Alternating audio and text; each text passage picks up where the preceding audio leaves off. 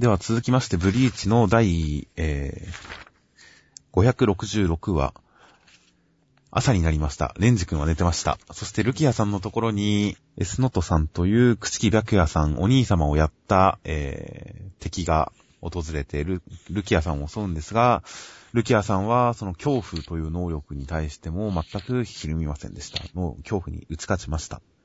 という展開になっていました。いやー、レンジさん寝てたんですね。寝てたんですね。こう、ピンチのはずなのに全然、なんだろう、ピンチ感というか、焦燥感がないですよねっていう。なんか、すごい緩い空気になってきましたね、だんだん。うん。この最終章開幕直後の緊迫感はかなり薄らいでますね。いやいや、もうね、寝てる間に一体何人の仲間、奴らもそんな動いてないだろうけど、寝てる間に何人か殺されてるかもしれないのにっていう。ちょっと戦況が僕らの予想してる状況とは違ってるのかもしれませんね、今。うん。まあそうだね。ルキアさんがこう、お互いのレイヤーズを全然感じないとも言ってるし。はいはいはい。なんかお互いゲリラ戦見たくなってるのかもしれないね。そうですね。どうなってるのかよくわかりませんが。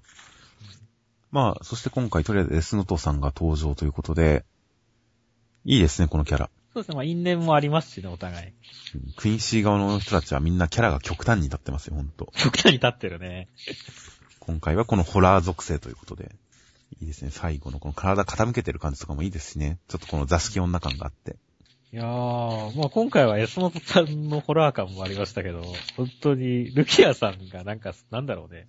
非常に悪い顔してるのが良かったですね。ああ、まあいつもこんなもんですけどね。ルキアさんは。うん、いやー、なんだろう。かつては、かつてはってか今でもヒロインなのかもしれないけど、はいはい、はい、かつてはヒロインだったのにねっていう。もっと囚われのお姫様感があったのに。まあ、ルキアは本当、一時期からすごい、なんか何とも言えない立場にいますよね。うん。メインと言っていいのかどうか迷う位置にずっといましたからね。まあ今回修行をしたということで、メインキャラの一人に帰り咲くんじゃないかと思いますんで。うん。まあやっぱり、見てみたいのは、袖の白雪の挽回ですよね。ねもしかしたらすごいやっぱりミニマトウ系の挽回で、もう、ヒロイン属性の高い衣装になるかもしれませんから。あ、うさぎちゃんになっちゃいますか？うさぎちゃんになっちゃうかもしれませんよ。袖の白雪ちゃんになっちゃうかもしれませんよ。おー、それは楽しみですね。いや、意外と本当になんか衣装系に関しては、ひねってくるというか、力を入れてくる可能性ありますからね、久保先生。うん、そういう意味でも、ルキアさんの新しい魅力が見えるかもっていう意味でも、この戦いには期待ですよ。そうですね。だいぶ長らく冷や飯を食わされてきたルキアさんですから。本当ですよ。ここに来て、ちょっと花を持たせてほしいですね。うん、では、続きまして、えー、サイキクソの災難の第85回。カイドウ君は、えー、不良に絡まれていましたが、佐伯君を逃がすために自ら犠牲になることを厭わず、そこに久保安君が来ましたが、久保安君を疑っていた自分が助けてなんて言えねえっていうことで、自らが身を挺して久保安君を逃がそうとして、その結果久保安君が、カイドウ君のために正体を明かすことを厭わず、暴力を振るって助けてくれましたという感動的なお話でした。いや、なんか普通にいい話でしたね。普通にいい話でしたね。特に最後に佐伯くんが、こう、久保安くんが、カイドウくん助けてくれるシーンで、うん、人体を破壊しながらじゃなかったらいい感じの話だったなって突っ込んでますけど、いや、人体を破壊しながらでもいい話ですよね、これ。いや、いい話ですよ。別に何の突っ込みどころもないと思ったんですけど。うん。いや、もう本当にカイドウくんのピュアさが際立ちまくってて。カイドウくん回です。さすが人気投票2位、2位でしたっけ、確か。2位ですね。さすが2位だけのことありますよ。これは1位狙えますよ。狙えますね。これ。いや、僕の中ではカイドウくんってやっぱりそんなに、こう、まあ人気投票は別としても印象は高くなかったんですけど、ここまでいいやつだと、まあいいやつだったら知ってましたけども、ここまでピンチに対してもすごいいいやつを貫かれると、好感度本当上がりますねっていう。カイドウくんは単に、なんでしょう、ギャグがそんなに派手じゃないっていうので、いまいちこう印象は、あれですけど、やっぱキャラのいい感じ、いい人感に関しては作中随一ではありますからね。うん。テルハシさんと一には争いますよ、いい人さが。いい人さではね。すごいな、この良かった佐伯だけでも逃げられてとかで、すごい綺麗な回答くんじゃないですか。本当ですよ。今回はもう、すごい真面目な漫画でしたよ、サイクスの災難。一方で、そのカイドウくんがそれだけいい人な横で、まあ、前回、先週言いましたけど、サイクソの災難はたまに登場人物の善人じゃないところがチラッと出されると、妙に不快感を覚えるっていうことを先週言いましたけど、うん今回の佐伯くんがまさにそれでしたね。そうですね。軽く引きましたよ、僕は何回か。この3ヶ月後全身の毛穴から血が吹き出してうんぬんのところとか引きましたね、やっぱりこ。こ引きましたし、殺人やんって思いましたしね。あとまあ、カイドウに友達ごっこを解消するいい機会だって言って、カイドウを置き去りにしようとするあたりとかも、うん。ちょっと、ちょっとちょっとこれはねに対して、ねちょっとなぁ、みたいな。うんまあその分やっぱり、その佐伯くんのことを心の底から思う、自分を見捨てし、見捨てようと思ってる佐伯くんを逃がそうと体を張るカイドウくんのピュアさは確かに際立ってはいますけどね。うん、ちょっと佐伯くん、もうちょっと善人でもいいと思うんですけどね。そうですね。まあ、久保安くんはでも、善人ですよね。小安くんはまあ最初、登場初期からずっとほんといい人ですからね。その分だからギャグとしては絡ませづらかったんでしょうけど。うん。あんまり出てこないっていうのはそういうことだったんでしょうけど。もう佐伯組の中では、ちょっと、外、外の方にいた久保安くん、これから中入ってくるからね、カイドウくん。そうですね。このカイドウとの関係性っていうのは膨らませていいと思いますよ。うん。なんか面白くなりそうな気がします。でこぼこしてる感じあるしねっていう。はいはいはいということで、まあいい話でしたよ。いい話でした。サイキクソの災難屈指のいい話でしたよ。そう、屈指のいい話だよね。うん、僕は一番と言っても過言ではないくらい。まあ、内容的には別にベタベタなんですけど。そうそうそう。でもまあ面白かったですよ。ちゃんと。はいギャグとしてうんぬんではなく面白かったですよ。うんでは続きまして、アイアンナイトの第、えー8話敗残。兵ということで、国防軍が、えー、鉄平君たちを助けてくれるんですが、たどり着いた先は地下地下駐車場。山田山基地はもう、えー壊滅しているということが告げられました。で、部隊はもう部隊、え基地は取り返せないんで、残った人たちを避難させることに全力を注ぐと言ってる中、鉄平くんは基地を取り返したい。そしてそこに、え菊田さんという若い隊員さんも、えー俺が協力します。こいつならできる気がする。ということで、協力してくれることになりました。そして、基地にはなんと、姫、神、翼ちゃんが、翼ちゃんがいるということが分かりました。という展開になっていました。生きてましたってことですね。いやー、翼ちゃんが超レイプ名なんですけど、そうですね。すごいなんかこう、地獄を見たのか、嫌な目にあったのかわからないですけど。レイプ名で人混みを離れて、こう、座ってるという。なんでしょうね、この陰微な感じは。いや、もう、ねちょっとこの半身開き、半身開きの翼ちゃんはちょっと、すごい雰囲気、雰囲気持ってますね、雰囲気。雰囲気持ってますね。いやもうほんと、アイアンナイトの薄い本が目に見えるようですよ。いや、アイアンナイトはだからね、結構、まあ、なんだかんだでちょっと明るくなっていっても、やっぱりこういうところで、こう、まあなんか落としてくるというかね、やっぱ、現実は厳しいよみたいなところを見せてくれますよね。まあ決して変な意味ではなくですけどねそう。そう、県内意味ではなくね。まあ普通に翼ちゃんの両親とかは死んでそうですしね。うん。うん。そうですね、一人だしね、本当に。両親が死んでたら、まあ、両親が生首になって首祭りされてるんであれば、まあ、こうなってても、レイプ名でもおかしくないということで。うんということで、翼ちゃん、ちゃんと、エピソード、エピソードの始まり、エピソードの導入で、夢の中で再登場を果たした翼ちゃんということで、ここでちゃんと絡んでくる展開になってました。ということで、今回、いやー、でもやっぱり相変わらずアイアンナイトはいいですね。いや、面白かったです。この、地下駐車場をこう、統括している国防陸軍三等陸佐桜山健二さんがちょっと好きですよ、僕は。そうだね、この淡々とした感じ？変な怖さがあっていいですよね。うん。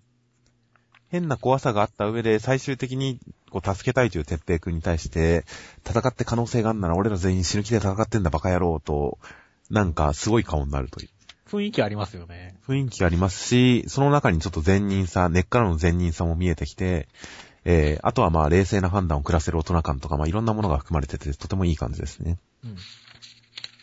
僕は好きですよ、桜山さん。そうですね、桜山さんはすごいいいキャラだったと思いますね。このエピソードの説明とか状況説明とか、一種、この、長えな説明ってなりそうな、説明全部長えなってなりそうなところを持たせてるのはやっぱ桜山さんの緊張感ですよね。そうですね、キャラクターのおかげですよね緊。張感があって、あとこの人と鉄平くんの意見が食い違ってるというか対立してる、意見が対立してるお互いに助けに行きたい哲平くんと無理だっていう桜山さん、それに助け舟を出す菊田さんという感じで、お互いの立場があるからこそ、ただの説明台詞の応酬になってないっていう、このドラマ性があっていいですね。新エピソードのナビゲーターとしてとても役立ってますよ。あ、本当に良かったですね、このあたりが。若干やっぱりね、説明台詞が多くて、ちょっと早くて、キャラ把握する前に話がどんどん進んじゃってる感はあったんですけど、でもまあ、そんな気にならない程度ではありますからね。まあほんと相変わらず、この新エピソードの関に関しても、ほんと2話で一気にもう、作戦突入まで持ってってますから、すごいテンポなんですけど、うん、すごいテンポなんですけど、こういったちゃんと多層的な設定というか、うん、一つの解説台詞を言ってるところでも、その場にいろんなドラマがあるという感じで、テンポが速くても面白く読めるっていうのはアイアンナイトは、本当よくできてるところだなと思いますよ。そうですね。まあ結局、あの集団は、なんか百目さんみたいな人が操ってたっていうことなんですよね。まあやっぱそうですね、おそらくは。クラ、クラウドコンピューターみたいなもんだ。全部説明してくれてるから。そうですね。説明もよく考えて説明考えてる感じがしますよ、本当、うん、で、敵のボスを倒したら、ゴブリンたち全員倒れるかもっていうこともここで言ってますから。まあ、ここで説明しておけば、もしここで説明なくいきなり敵の親玉倒したらゴブリン全員倒れましたってなったらちょっと都合の良さが出ちゃいますけど、事前に説明してるんで、その展開もあるのかなと、ありかなと思いますし。そうですね。まあ、その前のこの、ね、目玉を潰さなきゃどんな重症でも倒れないっていうところがありますからね。納得できますしね。などなど、なかなか本当に用意周到に準備万端、これからの大規模戦闘というか、次のミッションを用意してくれた感じになってますね。いやー、まあ、新入組、新入組のやりやすいようにすればいいわけだなって言った時のこのゆきちゃんがなんか、すっごいエロい感じがするんですよ。これはすごいですよね。うん、なんでしょうね。ゆきちゃん史上最もエロい人もですよ、ね。そうだね。普通に立ってるだけなのに。そうそうそう。なんだろうね。まあ、装備つけてるんですよ。装備をつけたのがまずいんですよ。裸感が強調されちゃってるんですよ。これのせいで。うん。腕と手足にこう、ポーチをつけたり、そして首輪を巻いたりとかしてるじゃないですか。うん。今まではこうなんか、毛が、何にも着てない分逆に着てない感が薄かったんですよね。うん。そういう衣装、一種全身に着ぐるみを着てるような感じがしてたんですけど、下手にちょっと身につけちゃってるせいで、それ以外何もつけてない感がすごく強調されちゃってるんですよね。うんあと、ま、へそのくぼみとかもちょっとまずいですよね。うん、え？なんか一瞬、そうですね、ちょっと立ち止まっちゃうって感じあるよね。このへそのくぼみがあるせいで、こう、やっぱ、へそのくぼみを中心として女性の下半身のラインっていうのはちょっと、男は何でしょう、赤ん坊が点が3つあったら人の顔と認識するという、あるように、うん、男は XYZ ってあったら女性の裸体を想像しちゃいますから。まあ、悲しさがですからね。へ そを起点起点としたゆきちゃんの、こう、腰、そして、やっぱり、まあ、その下の、デリケートなゾーンのラインとか、ついつい男はこう認識しちゃいますからね。なんかすごいですね、このエロさは。こういうね、さりげないところでそういう魅力も出せるのは本当に、八木先生素晴らしいですよ。八木先生すごいですね、本当いいですよ、本当ということで、今回はゆきちゃんエロいし、つばすちゃんはレイプ目出しということで。そんな漫画じゃねえよ。そんな漫画じゃないですそんな漫画じゃねえよ。ちゃんと言ってない少年、少年っぽい漫画、少年らしい漫画ですよっていう。いや、まあ、普通に 普通に、いやもう、次の戦い、前回の沼沢さんの戦いとはやっぱりちょっと趣が違ってて、うん、次の戦いはまた別の形の活躍が見れそうっていう意味でもとても楽しみですしね。いや、状況設定が、うまいですよ。敵のボスもどんなのか楽しみですしね。ですね。うん、まあ、翼ちゃんに再会できる気は今んとこしないんですけどね、あんまり。ああ、なんか、うん。確かにそうです。まだ再会できる感じ流れ的にちょっともうちょっと生き別れちゃいそうな感じはあります。うん、まあ、翼ちゃんの存在も楽しみです。はい。じゃあ続きまして、こち亀のサバゲー会でした。りょうさんが父兄たちとサバゲーをやって、負けそうになり、強盗犯が近くにいたんで捕まえた結果、りょうさんも強盗仲間と思われてしまいましたという展開になっていました。サバゲーですね。そうですね。まあ、サバゲーとか全然やんないんで、ね、その辺のうんちくは普通に面白かったですね。まあ、そうですね。僕は大学の頃先輩に装備を借りてやってましたが、まあ面白い、面白いですよね。まあ面白いです。そうです。僕ね、なんか FPS とか、まあその、ゲームのね、ある、あ、やつあるじゃないですか。はい。ああいうのをやっても、こう、スナイパー的な役割を与えても我慢できなくて突撃しちゃったりとかね。結構、こう、集団で動くのが苦手だったりするんで。まあ、ね、別にスナイパー苦手だったらポイントマンに最初からやっとけばいいんじゃないですか。なかなかね、こう、なんかすげえ自分がやっても役立たず感が すごいするんで、あんまりこう、やらないんですけど、まあ逆にこういう、だからこそね、こう見てるだけでこういう知識だけちょこちょこ出てくるってのは、僕は結構好きなんですけどね。面白い。FPS やってた頃は結構、スナイパーは箸休め的にやって、あとはポイントマンで、どうやって相手の意表をつくかっていうのを頑張ってましたけどね。うん、まさに今回の開始直後にダッシュで侵入とか大好きですからね。敵の真ん前をもうダッシュで猛追したり、ダッシュで横切ったりとか大好きですし、まあ、大体やられるんですけど、当然。あまあでも決まった時が気持ちいい。こっそり敵の中に紛れて敵のふりして行動するとか面白いですよね。うん、あの、逆向きになって、うん、本来撃つべき場面で全く撃たずに、まるで相手の味方であるかのように振る舞うとか大好きでしたよ、FPS。相手がすごい混乱するっていう。うん、あれこれ味方敵っていう。よーく見たら、あ、敵だこれ気づかれるまでが面白いんですけどね。やばいですね。いろいろ楽しんでますね。まあ、FPS のそういうのも思い出したりして、まあ面白かったりはしましたが。でもまあ、どうも最近のりょうさんはなんか情けないですね。大抵の対決で負けてる気がしますよ。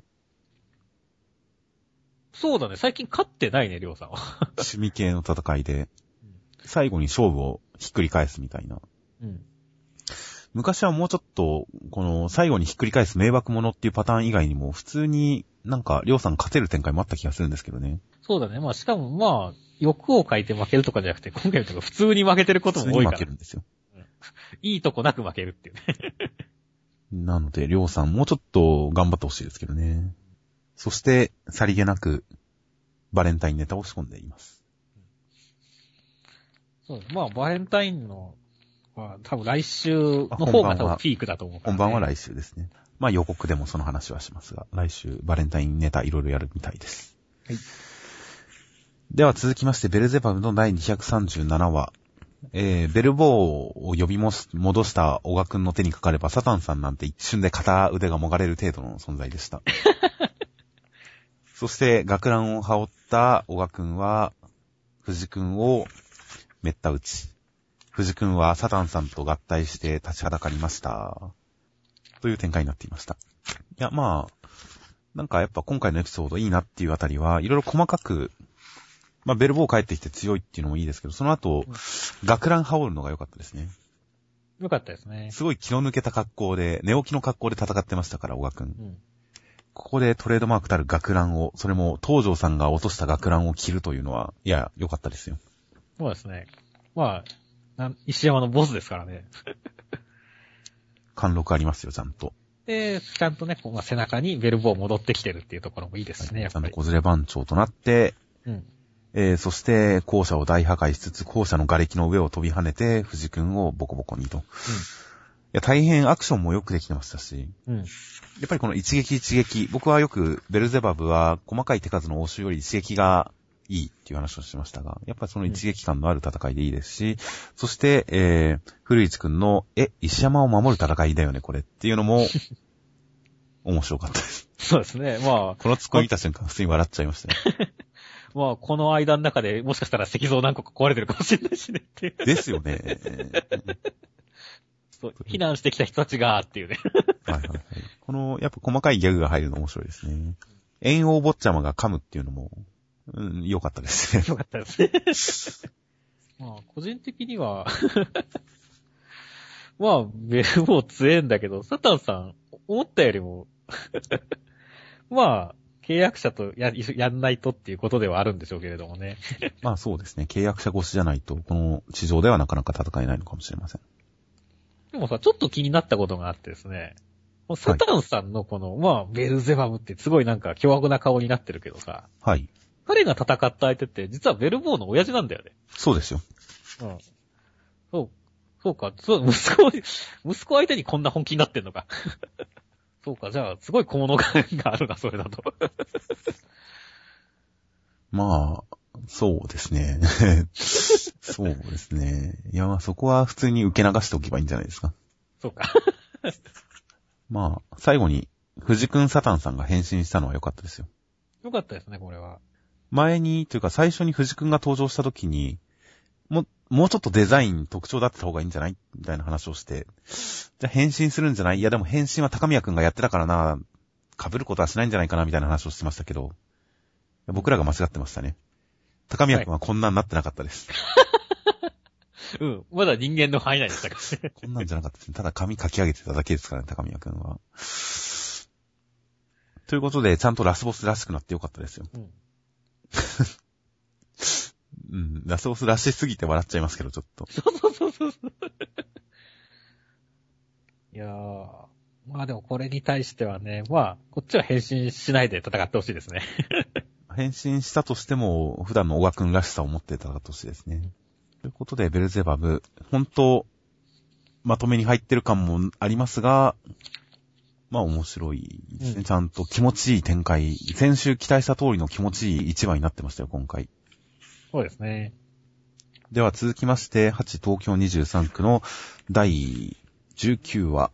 レニとエレナさんは子供の頃にヘラから星のあざを持つ人の子がケルベロスを宿してて、そいつがなんか神殺しの炎を要する獣になるぜ、みたいな話を聞いていました。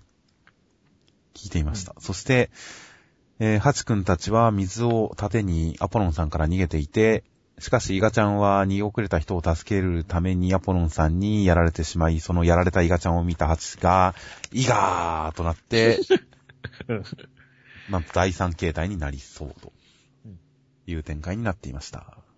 まあ、イガーというと、悪魔女ドラキュラといううん。感じでしたが、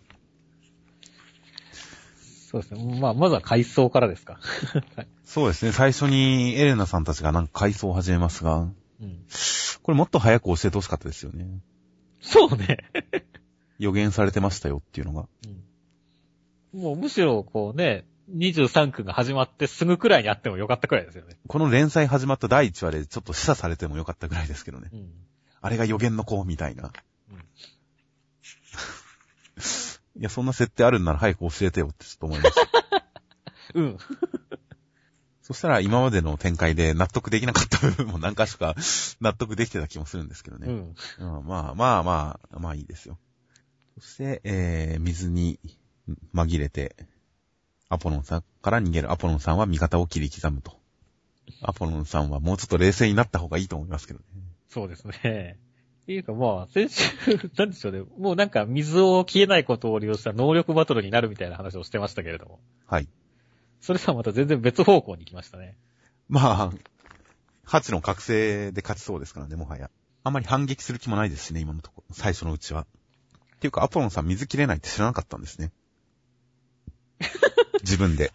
このように僕が切れるものなどないないないないないって言って、水面をガシャガシャガシャガシャいじってるという。そのうちに逃げられるというアポロンさん。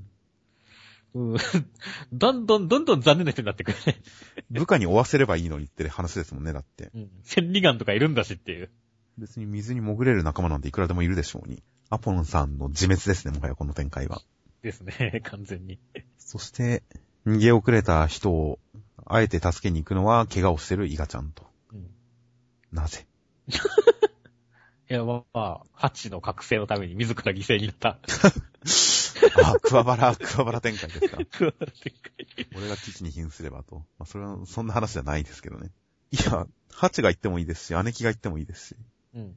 なぜあえて片足ダメなイガちゃんがケンケンでっていう。まあ、イガちゃんが最初に飛び出したんでしょうね。うん。イガちゃんが最もこう、他人思いということで、責任感が強い人ということで。うんイカちゃんが最初に誰より先に飛び出したという感じなんだと思います。まあ、イガちゃんの存在がハチの覚醒フラグになってるってのは思わなかったです。気づかなかったですよ。じゃあ、思わなかったですね。で、まあ、イガちゃんが死んだのをきっかけに、まあ死んでないですけど、おそらく。うん。イガちゃんが死んだのをきっかけにハチが覚醒っていうんであれば、それはちょっと、まあ、バッカスさんの時になんとなく覚醒したのに比べたら、すごい説得力がありますよ。うん。納得でか、納得ができますよ。そうですね。あん、あの時よくわかんない覚醒の仕方でしたからね。なぜって感じでしたからね。うん。それとこの本当にこの覚醒の描写はよくわからないですね。食われるという。そう、食われる。そしてまださらに食われ一る。段階で食われて、さらにもっとでかい。うん。まあ、法律違反のなんとかなんと、冥王のなんとかみたいな、そんな感じの口に食われてしまい。このサイズで出てくるんですかね。そうなんですよね。俺もだから最初なんか、まあ前回ね、こう、まあ前回とかその汎用体がこう二重状になったからね、三重状でっていう可能性もあったけど、でも意外と水路ちっちゃいし、そうなんですよ。この手のサイズで言ったら、そこまで巨大化はしてない感じではありますけどね。でもまあ、食われていく点、食われていくこの描写を見ると、やっぱ頭が縦に3つ並ぶ。うん口の中に顔、口の中に顔という、うんその三段構えのミスクビケルブロスっていうのは意外とあり得るのかなと。うん。ダサそうだなその見た目デザインに関してはちょっと楽しみですよ、来週。楽しみではありますね、本当に。では、続きまして、恋のキューピット焼け野原仁の第えー18話。下根は陣長芸さんのところに行って、お父さんに立ち向かい認められ、陣長芸さんと付き合うことになりました。吉丸くんの糸は赤くなりました。陣が帰れば恋は成就するそうです。まあ、なんでえしょう。お父さんこれでいいんすか？あああっさり認めたもんですね。うん認めさすぎ、まあ、早くするし、認めざるを得ないとは思います。1話で認めざるとは思えないと思うんですけど。まあ、そうですね。いろんな都合があるとは思いますから、1話で済ませるべき、いろんな都合があるとは思いますが。うんただ、別に下根くん何もしてないじゃないっていう。目ですよ、目。目で認められたんですよ。そんな、そんなんでいいの？いいんじゃないですか？大事な一人娘、こんなパンツ野郎に言われていいの？パンツ野郎どころじゃないですからね。フルチン野郎ですから。まあそら子宝はすぐに授かるかもしれないけど。いいの？って。まあみんな、吉丸くんとか下根が唖然としてるっていうのが、うん。要するに作品中でも信じがたい行いってことですよ。下根本人すらも信じられないような、唖然とするようなお父さんの反応であるという。うん。それはちゃんとこのリアクションで示されてますから。うん。ということで、まあ、話自体は、まあ、テンポが速い、あっけないっていうことはありますけど、流れ的には、こう、ありがちな、ありがちな、まっとうな話ですからね。締め付けていた父親が、本当の娘の幸せに気づき、悔い改めるという、実にまっとうな親子ものですから。そうですね。まっとうすぎて、逆に、人、まあ、そのギャグ漫画の人らしくはないですねっていう。まあ、いつものことですけどね。まあ、いつものことなんですけど。話がまっとうでギャグ漫画っぽくないっていうのは、焼け野原仁のいつものことなので。うん。まあ、最後までそんな感じだったなと。最後とは限りません、限りませんが、そんな感じだなと。そうですね。特にこの四天王編というか、まあ、四天王編になってからは、本当にそんな感じですからねっていう。そうですね、真面目な話になっちゃってますからね。うん。ギャグは、こう、むしろギャグがメインじゃなくて、真面目な話がメインっていう感じになってましたからね。そうですね。まあ、今回のギャグは、ほぼ唯一、下根が脱いだってことですかね。それくらいしかないですからね。それくらいですね。うん。まあ、果たして、うん来週以降どうなるか。ジンとのついに別れということで。いやー。まだ別れが悲しくなるほど、そうだよね。一緒にいる気がしないっていうのはちょっとあれですけどね。まあ、最後のレッスンがあると思いますから、ジンから吉丸くんへの。なんかいい話になるんじゃないですか、きっと。そうですね。ちなみに、下根くんと陣長下さんの付き合い、今中学1年か2年ぐらいでしたっけ？で、この二人が付き合って初めて手を繋ぐのが20年以上先ということで30過ぎということですよね。うん。なかなか楽しそうだなと思いますよ。20年間もプラトニックに、こう、は、はぐらかされ続けるというか、それはすごい楽しい恋愛だと思いますよ、多分。いやー、下根くん羨ましい。まあ、羨ましいですね。というふうに、まあ、30過ぎまで手繋がないって一見悲惨なようだけど、その状態で付き合えるんであれば、それはそれで、すごい多分、なん、なんかこう、それはそれで興奮するなと思いましたよ。うん、まあ、ちょっと上上級な感じになってるよねっていう。と思いましたよ。ということで、焼け野原仁の今後の展開がとても楽しみです。はい。そして、どんな展開になるのか予想がつきませんよ、全く。そうですね。最後、もう最後くらいはゆりこちゃんちゃんと出してよねっていう感じですね。ついにゆりこちゃん編に突入ということですからね。まあ、ゆりこちゃんがどれだけ最後に、もう、焼け野原人の、まあ、何をもって最後というかは今は言いませんが、まあ最後のコマはゆりこちゃんの正面顔の半身開きとかでいいですか？ら。ドーンとゆりこちゃんの正面顔がバーンって出て終わったら、それでもう僕は満足ですから。そうですそういう展開を楽しみにしてますよ。はい。では最後に目次のコメントは何かありましたでしょうか？藤巻先生が、寒いと腰が痛い、痛いと運動量が減る、減ると太る、太ると悲しい冬っていう。それすごい不健康そうな感じになってますね。まあ、いわゆる風が吹けばお、風が吹けば桶が儲かる理論ですよね。最近寒い、寒いと腰が痛い、痛いと運動量が減る、減ると太る、太ると悲しい冬。うん。つまり、冬は悲しいということですね。詩人ですな。という、まあ、すごいリアルに想像できますけどね。全部。うん。あとは、今回、配給の古舘先生、やっと携帯を変えました。パカパカからスライドするやつになりました。携帯をやっと変えた。まあ、新しくしたんでしょうね。うん。いや、新しくしたんだろう。最新の機種に変えたんでしょうね、きっと。そう、やっとっていうくらいだから、もうだいぶ古いのから新しいのに変えたんだと思いますよ。うん。パカパカからスライドするやつ。ガラゲーですよね。古いって。あれって、あれ？買い替えてスライド。うーん、そうなんですね。なんか、ガラ、ガラ系ですよね、多分、ほんと。ガラゲーですよね。もしくはすごい最初期のスマホですよね。最初期のスマホにスライドするやつありましたけど。ど、なんか、最新のスマホにはしないんですね、フラス先生。そして、ねソウルキャッチャーズの新海先生は、僕のスマホがジャンプライブ非対応なくらい古いので、担当が仕事にならねえとご立腹ということで、ジャンプ作家は携帯に興味がないんですかね。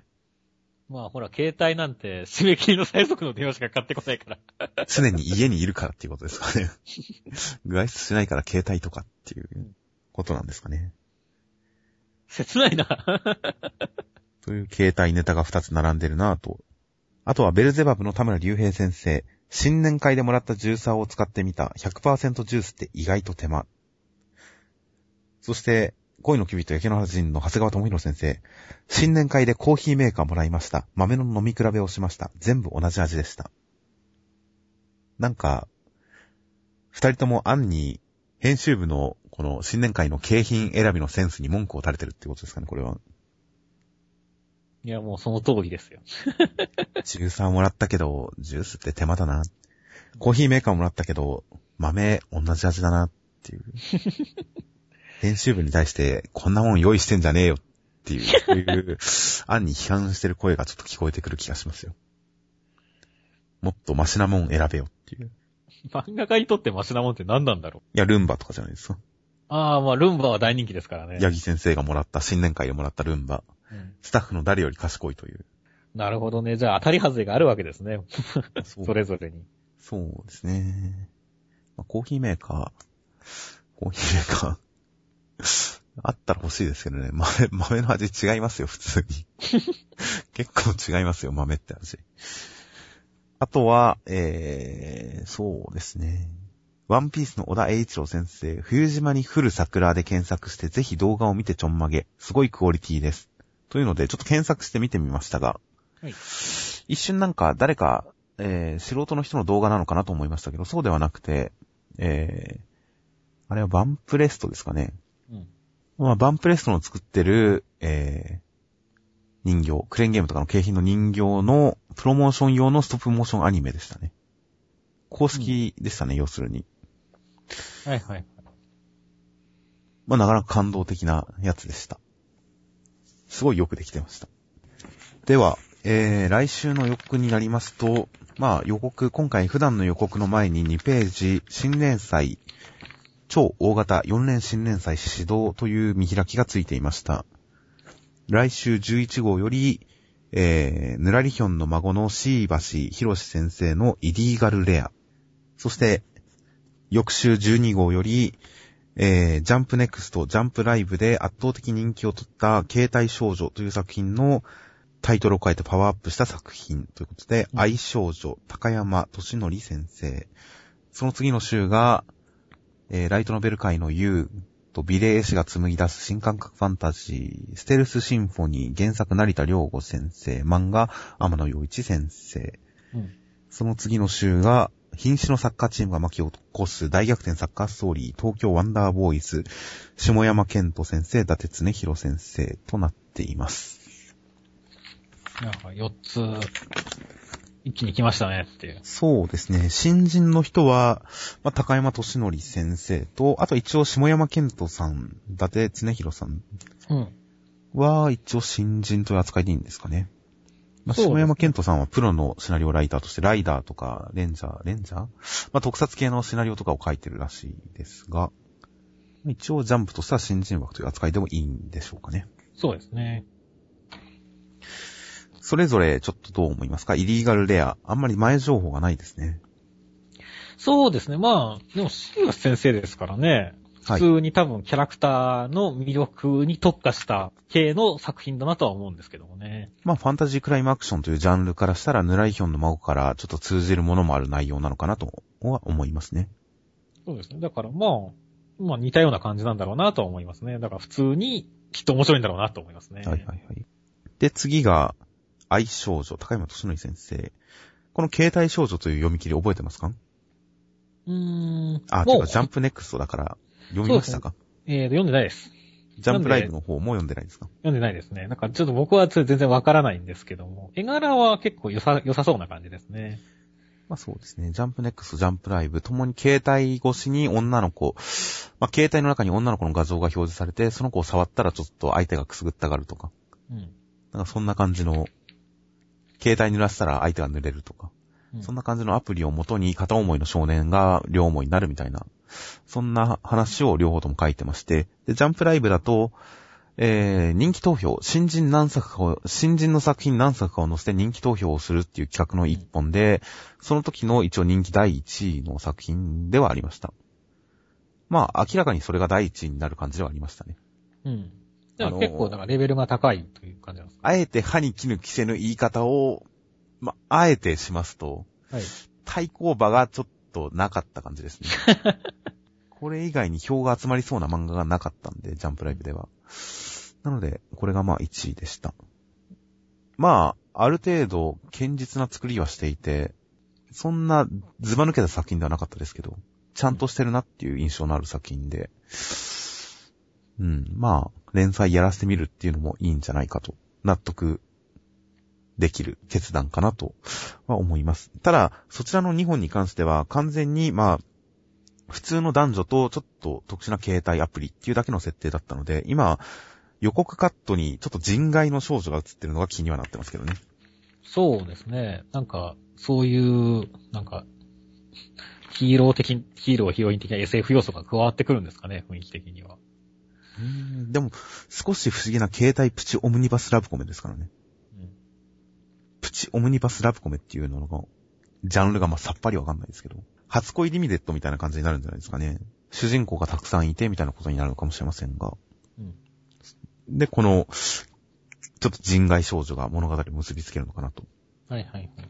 ちなみにこれ、この新連載予告じゃない、普通の自習予告の方のカットだと、両胸の下にボルトみたいなのがついてると。うん。一瞬乳首に見えてびっくりしますよね。見えます、ね。意外とこの人外少女の要素が僕の中では期待値を上げてますよ。うん。で、次続きましてが、えー、デュラララの、でいいですね。まあ、いろいろありますが、代表作。デュラララの、デュラララの、えー、ラノーベ作家の成田良吾先生と、えー、天野洋一先生の代表作は、まあ、あれですかね。えー、うさぎと亀とストライクなどで有名な、あの、天野洋一先生ですが。デビュー読み切りですね、確か。うさぎと亀とストライク。まあ、オーバータイムですとか、あと、何でしたっけ？あの、水光伝的な何か。とかをやっていた先生ですね。そうですね。ジャンプでは結構よく出てくる人ですよね。まあ、本誌での連載は、それだけじゃないでしたっけ？オーバータイムと水光伝。うん。あ、赤星っていうやつですね。はいはいはい、あ思い出しました。で 本誌以外で結構いろいろ書いてたりはしてましたが、うん。なんかこう、なんかこう、絵は上手いんですけど読みづらいんですよね。うん。まあでも今回は原作付きですからね。まあ構図とかがすごく読みづらいんですよね、僕の印象としては。うん、その辺が改善されてたら、元々の自力は当然ある方ですし。うん。うん、いいんじゃないかなと思いますが、ちなみに、えー、こちら、読み切り版は増刊ジャンプバーサスで、ジャンプバーサスに乗ってぶっちぎりの人気だったそうですが、僕はジャンプバーサス読んだんですが、今思い出せません。そうですね、僕はすいません、ジャンプバーサス読んだいので、なんとも言えません。ただまあ、成田良本先生だったら普通に面白いんじゃないかっていう期待値はすごい高いですよ。まあそうですね。原作付きで原作の人もまあ実績があるということでは、ことで言えば、一定の水準は来るだろうなっていうのはもう疑いようがないので、まあ、外れではないだろうという感じの印象はあります。で、最後が、えー、ワールドカップイヤーに旬な戦力登場、サッカー漫画で新西部東京ワンダーボーイズ。うん、サッカー漫画ですね、また。サッカー漫画ですね。まあ、ワールドカップに合わせてという、実に露骨な感じですが、ありますか。いや、いつ以来でしょう？ほんとライトウィング以来じゃないですか、もしかしたら。そうですね。まあ、ほんとはっきり、ね、はっきり言っちゃってますからね。ワールドカップイヤーに投入。うん、いや、ほんと、そういう基準で漫画やりますからね、少年漫画は。うん。今年はこれがあるからこれが流行るだろう、みたいな。まあ、内容的には二人の高校生が J2 の弱小チームで世界へ挑む。うん。増刊で人気を博した異色サッカー漫画が満を持して本誌へ。変わった設定ですね。まず、プロっていうのが変わってるじゃないですか。J2 って一応プロって言っていいんですよね。え、プロですよ、間違いなく。今だともう J3 までできてるくらいですから、来来期からは。はいはいはい。まあ、かつて、そう、はい、J、でも J2 を舞台にしてるって言ったら、例えばまあ、チャンピオンでやったオレンジっていう作品とかは J2 を舞台にはいはい。J2 に世界的にもう流し入れたストライカーが来るみたいな話がありましたし、まあ、オレフィーとかも J2 を舞台にしてましたし、はいはい、はい、結構、まあ、あるっちゃあるんですよね。ジャンプではジャンプではないですね。やっぱり高校生とかになりますから、ね、まず最初は学生から始めますよね。うん。まず最初は高校サッカーとかから始めるのが、今回は高校生が J2 で世界へ挑むと。そうですね。もう、どこまで、どんな、そう、僕、読み切りの方は見てないので、どういう感じかわからないですけども、もう結構ね、高校生からプロになってるやつ、人たちっても結構いますからね。はいはい。もう、森本とかは、もう、昔日本代表だった森本とかは15歳とかで、あの、J1 で点灯も決めてますしっていう。まあ、この辺結構リアリティのある描写だったら面白いなと思いますよ。そうですね。この設定であれば。そうそう。だから、原作の人もいますし、結構リアリティのある感じになると思いますんで、そこはすごい、ジャンプでは新しいですし、楽しみですね。はいはい。ちなみに、この原,、えー、原作であろう下山健人さんの代表作は、ゴーバスターズやらゴセイジャーズやらのレンジャーものと、カブト防具 VV ですね。もうカブト防具って言われるとあれでしょ？もう、野生のカブトボムとかが出てくるんでしょ？養殖のカブトボムとかですね。ということで、楽しみです。どんな、防具バトルが展開されるのか。そうですね。なんか急にリアリティがなくなったぞ。楽しみです。はい。で、えー、新年祭の見開きの次のページ、来週の予告の方は、まあ、イリーガルレアの大きなカットと新年祭紹介がこちらでもあり、うん、そして、えー、来週センターカラーは、グルメ会突入記念バレンタインセンターカラートリッコ。第2回人気投票結果発表センターカラーにせこい。お人気投票のセンター、人気投票の結果が出ますようにせこい。そうですね。千葉県の S さんでしたっけ？千葉県、誰でしたっけね？まあ、マリカちゃん、マリカちゃんの順位はさらに上がってると思いますよ、僕は。3位ぐらいに食い込んでもおかしくないと思いますよ。いや、もう、リベンジで30秒くらい 投票してんじゃないですかね。ちゃんとトリプルヒロインで、こう、つぐみ超えあるかもしれませんよ、マリカちゃん。いやー、うん、まあ、マリカちゃん派としては超えてほしいですね。いや、なかなか目が離せないですよ。ニセコイ人気投票の結果は楽しみです。あともう一つセンターカラー、えー、3本目のセンターカラーがバレンタイン特別企画、いちごチョコレートカードセンターカラー、衝撃の相馬。ということで、えー、一応ニセコイの方もちなみにバレンタイン特別企画ありまして、バレンタインギブアンドギブアンドゲットポスター、ファン推薦のスペシャルフロックということで、ポスターがつくと。まあ、それはいいですよ。相馬のバレンタイン特別企画、香り付き、特製三人娘のいちごチョコレートカード。そうです香り付きカード。まあ、まあ、そうそう、香り付き、これは普通に、まあ、なんだろう、いち、きっといちごの香りなんだろうけれども、まあ、いちごチこョコレートのフレーバーがついてるかなと、の常識的に考えれば。常識的に考えればね。ただ、あえて、あえて考えるそう、三人、三人娘の、匂いが。何の、どこの、いずれの、いずこかの、うんいかなる香りが、と思ってしまいますが。思ってしまいますが、もう小中学生とかも必死でこう、来週のジャンプ買いに行くんじゃないですかね。勘違いした。小中学生が。ちょっと香り付きカードというのは、挑戦的ですね、なかなか。うんいや、来週は楽しみですよ。ちょっとドキドキしちゃいますよ。ドキドキしちゃいますね。あとはまあ、そうですね。ニセ恋のあらすじ毎回見てますけど、今回は普通でした。ルリちゃんの謀略で小野寺が楽に急接近。まあ、いつものことですね。もう一つまあは、はいで。も先週、今週のネタを考えると、あ ここであぼ謀略来るんすかって話になっちゃいますけどねまあ、。今週からは、あ今週からは繋がらないですけど、内容的には普通ですからね。そうですね。むしろ、磯部の、磯部に悲恋の運命？違ってたらすみませんっていう、このあら、このあらすじすごいなと思いましたよ。あらすじで、ジャンプのあらすじで、2行しか書けない中、1行が違ってたらすいませんって。ふざけてますね。まあ、ジャンプの予告は当てにならないっていうのはもう、みんなわかってますけど、ここまであえて本人から自己言及するっていうのはちょっと記憶になくて面白かったですよ。そうですね。ちなみに、あらすじが参考にならないということで言えば、うんトリコのあらすじですよ、トリコのあらすじ。次回予告、次週予告、トリコ、人類未踏のグルメ会でトリコを待つのは本編の方のラストの自習予告を見ていますよ。本編の方のラストの自習予告は、次号、人間界へと戻ったトリコと小松が目にしたものは、コンセンサスが取れてない。人間界に戻るんですけど、まあ、うんきっと。ただ自習予告だと人類未踏のグルメ界でトリコを待つのはということで、正反対といううん。あたりも本当適当だなと思いましたね適当。ですね。いやーまあ、銀玉とかの予告編ぐらいぶっ飛んだ予告をもう書いてくれていいですけどね。そうですね。当てにはしてないんで、もともと。してないんで、笑わせてくださいって思いますね話して。くれればいいんですけどね。という感じで。では、えー、という感じで来週は2月10日バレンタインデーの4日前に発売します。ジャンプ11特大号となっております。では、この辺で。はい。お疲れ様です。お疲れ様です。